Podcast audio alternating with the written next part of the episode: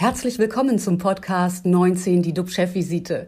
DUB-Unternehmerverleger Jens de Boer und der Chef der Essener Uniklinik, Professor Jochen Werner, reden Tacheles über Corona, Medizin und Wirtschaft. Immer 19 Minuten, immer mit einem Gast.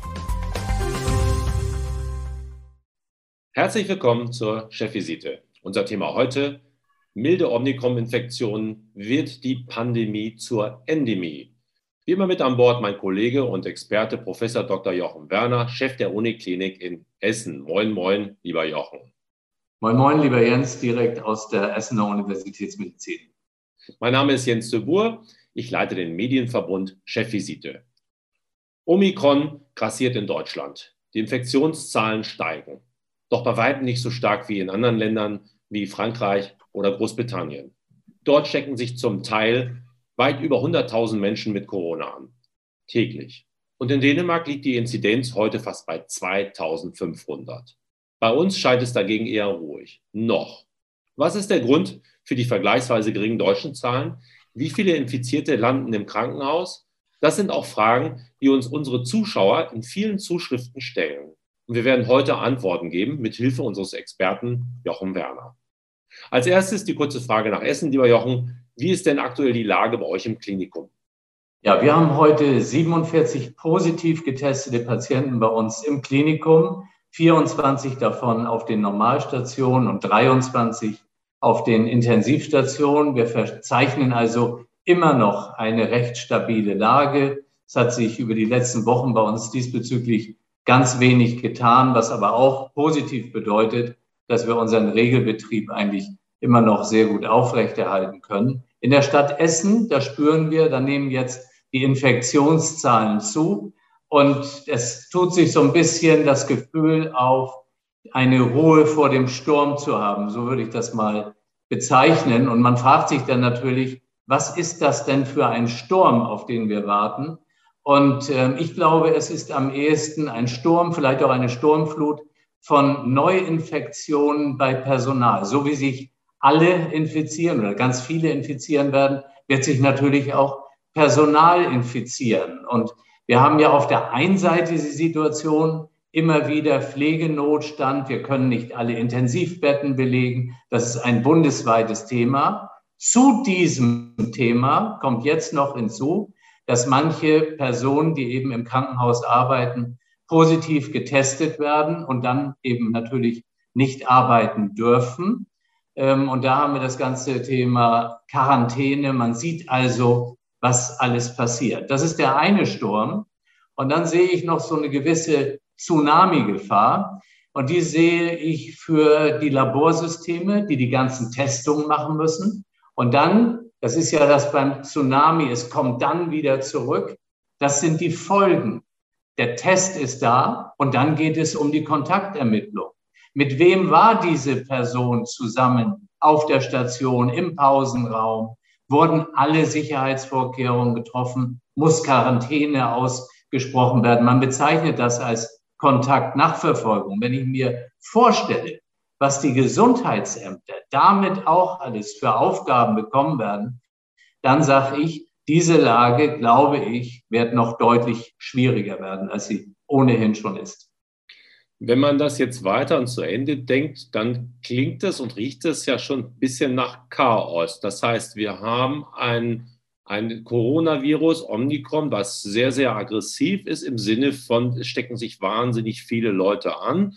Es, äh, viele berichten von einem milden Verlauf und äh, einige sprechen von Analogien, von einem grippalen Infekt. Ähm, glaubst du, dass diese Lage überhaupt irgendwie handelbar ist, wenn es immer mehr Leute gibt mit diesem starken grippalen Infekt, mit Omikron, die sich dann auch noch ähm, ja, geimpft und geboostert haben und die auch sagen, naja, was soll mir passieren groß? Ähm, ich äh, gehe nicht einfach so jetzt äh, x Tage in Quarantäne, sodass wir eigentlich eine Dunkelziffer auch haben werden und haben, die sicherlich beachtlich sein wird. Ja, also ich finde, du hast das wirklich sehr gut zusammengefasst. Das ist ein Problem, das ich sehe. Ähm, wir haben doch das Hauptziel erreicht. Das Hauptziel vor einem Jahr war der Wunsch, einen Impfstoff zu bekommen, äh, der bewirkt, dass man nicht lebensgefährlich an Corona erkrankt. Das war das Ziel. Und das ist erfüllt. Es gibt ganz wenige, die lebensgefährlich trotz Boosterung an Corona erkranken. Was wir nicht bekommen haben, ist ein Freifahrtschein zum ungehemmten Leben. Äh, man kann alles machen, man infiziert sich nicht. Das ist nicht eingetreten. So, und jetzt haben wir Omikron und Omikron verursacht wahrscheinlich deutlich mehr leichtere Infekte. Ich will jetzt nicht sagen Erkältungssymptome, aber das passt schon eher. Und deutlich seltener eine schwere Grippe mit allen Infektionen, die ja auch während einer Grippephase immer wieder zu Toten führt. Das dürfen wir nicht vergessen. So, jetzt haben wir diese Situation. Die Leute kriegen Angst. Die sagen, ich will doch jetzt aber auch nicht in Quarantäne gehen. Und wir müssen aufpassen, dass trotzdem alle ihre Antigen-Schnelltests machen und nicht sagen, ach was, ich habe vielleicht sogar ein positives Ergebnis und melde das jetzt gar nicht. Dann, dann haben wir keine Übersicht mehr. Also ich glaube, wichtig ist keinen Alarmismus. Die Politik ähm, sollte ja auch sehr genau überlegen, was sie jetzt wieder immer neu anordnet. Wir dürfen die Glaubwürdigkeit und das Vertrauen in unseren Staat eben auf gar keinen Fall weiter belasten. Wir haben diese Pandemie, ich glaube, im Moment in einer eher das Personal in den äh, Bereichen äh, lähmenden Phase. Das könnte gut passieren, aber wir müssen das Chaos so gering halten, wie es ist.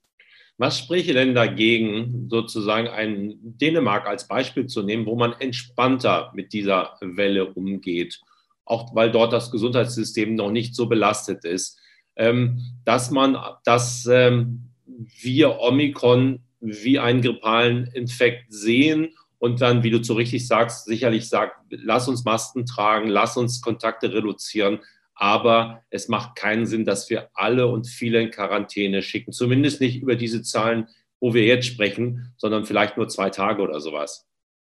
Genau, das, das Problem ist ja, Dänemark sagt ja zwei Tage Symptomfreiheit, dann äh, wieder raus aus der Quarantäne. Ähm, ich glaube, man kann es nicht mehr vergleichen. Ich habe mir da auch ganz viele Gedanken zugemacht es ist eine unterschiedliche Kultur. Wir haben auch diese German Angst, die ja immer wieder äh, hervorgeholt wird. Wir wollen sehr genau mitregeln, mitbestimmen. Wir wollen vorausberechnen. Und ich denke, das, das kriegen wir wahrscheinlich mit unserer Art und Weise zu leben nicht überein.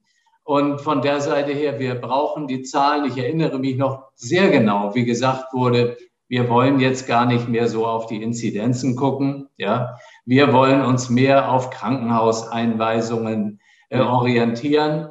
Ähm, funktioniert so bedingt, würde ich mal sagen, sind da nicht was Intensivstationen betrifft, sondern die Normalbetten. Ähm, wir brauchen unbedingt den Hinweis, wer liegt wegen Covid-19 im Krankenhaus und nicht, wer von den Patienten ist positiv getestet, weil er vielleicht einen Beinbruch hat. Ja? Also wir wollen ja die Covid-19-Kranken gesondert identifizieren. Und nur dieses Beispiel zeigt schon, wie schwierig das ist, dann mit Zahlen zu argumentieren. Das Gleiche gilt für an oder im Zusammenhang mit Covid-19 verstorbenen Patienten. Auch da achten wir bei uns in der Essener Universitätsmedizin sehr genau darauf. Aber man kann natürlich nicht äh, ausschließen, dass auch einige darunter genannt würden, die vielleicht einen Herzinfarkt hatten, positiv sind. Ich möchte das aber für uns hier eben weitestgehend ausschließen, weil wir uns da sehr mit befassen. Aber das zeigt, wie komplex das ist und die Deutschen sind anders als die Dänen. Meine Mutter war Dänen, ich habe beide Kulturen kennengelernt. Und ähm, ja, da oben ist es äh, etwas, ich will mal sagen, lockerer. Das Gesundheitssystem muss, soll geschützt werden und dafür haben wir sehr, sehr viele Maßnahmen ergriffen, dass, äh, wenn jemand krank ist, dass er auch behandelt werden kann. So haben wir quasi von Anfang an die Pandemie begleitet. Was passiert dann jetzt, wenn ähm, das Gesundheitssystem zwar funktioniert, aber kein Personal mehr da ist, weil alle in Quarantäne sind. Das würde ja quasi alles wieder ad absurdum führen. Besteht diese Gefahr? Also ich sehe die Gefahr nicht, dass quasi alle in Quarantäne sind, aber wir sehen ja, was schon für Probleme aufkommen, wenn wir bei Pflegenotstand nicht alle Betten eines Krankenhauses so betreiben können, wie wir wollen. Denn es gab ja die Zeit vor der Pandemie und da hatten wir alle schon genügend zu tun.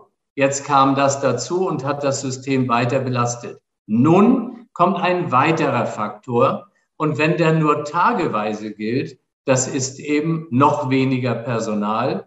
Und das bedeutet für mich, dass Abläufe in einem Krankenhaus weiter kompliziert werden, eingeschränkt werden. Und damit sind wir bei der ganz großen Gruppe von eben den nicht an Covid-19 erkrankten Patienten, die ja bei uns täglich behandelt werden. Da kann es dann auch zu Verzögerungen kommen. Das ist das, was wir immer unbedingt vermeiden wollten dass Patienten wegen ihrer Krebserkrankung nicht der Operation rechtzeitig zugeführt werden. Und das ist leider diese ganzen Begleiterscheinungen, die wir ja gerade zu Beginn auch der ersten Welle hatten. In der zweiten, dritten Welle sind wir so einigermaßen klargekommen. Vierte besser, aber jetzt glaube ich, kann das nochmal Störungen geben. Und das darf man nicht unterschätzen kann man denn verstehen zurzeit, wenn man sagt, ähm, Geboosterte werden krank, doppelt Geimpfte werden krank oder erkranken an Omikron? Warum soll ich als gesunder Mensch ähm, mich dann impfen lassen, wenn ich sowieso auch krank werde und mir möglicherweise ein leichter Verlauf droht? Kann man das verstehen, dass Leute so ticken und denken? Das Wichtige ist ja immer, den Standpunkt der anderen verstehen zu wollen erstmal. Und bis jetzt war es natürlich so, da hat man immer die, ich sag mal, die schweren Szenarien vor Augen gehabt. Heute wird es sicherlich die einen oder anderen geben, die sagen, ach Mensch, ich bin jetzt durchgekommen, ja, ohne Impfung. Jetzt kommt diese leichtere Variante, den Schnupfen hole ich mir noch ab. Und äh, dann sehen wir weiter. Ich glaube, das ist zu kurz gedacht, weil bei aller Berechnung, bei aller, bei allem Wissen der Wissenschaftler ich habe noch keinen gefunden, der wirklich mit Sicherheit sagen kann, du kannst es mit Sicherheit nicht sagen, dass es nach Omikron nur besser wird. Deswegen ist ja genau der Punkt. Wir, die wir geboostert sind, haben eine gewisse Ruhe vor diesem Infekt, weil wir sagen, er wird uns wahrscheinlich nicht in einen lebensgefährlichen Zustand bringen.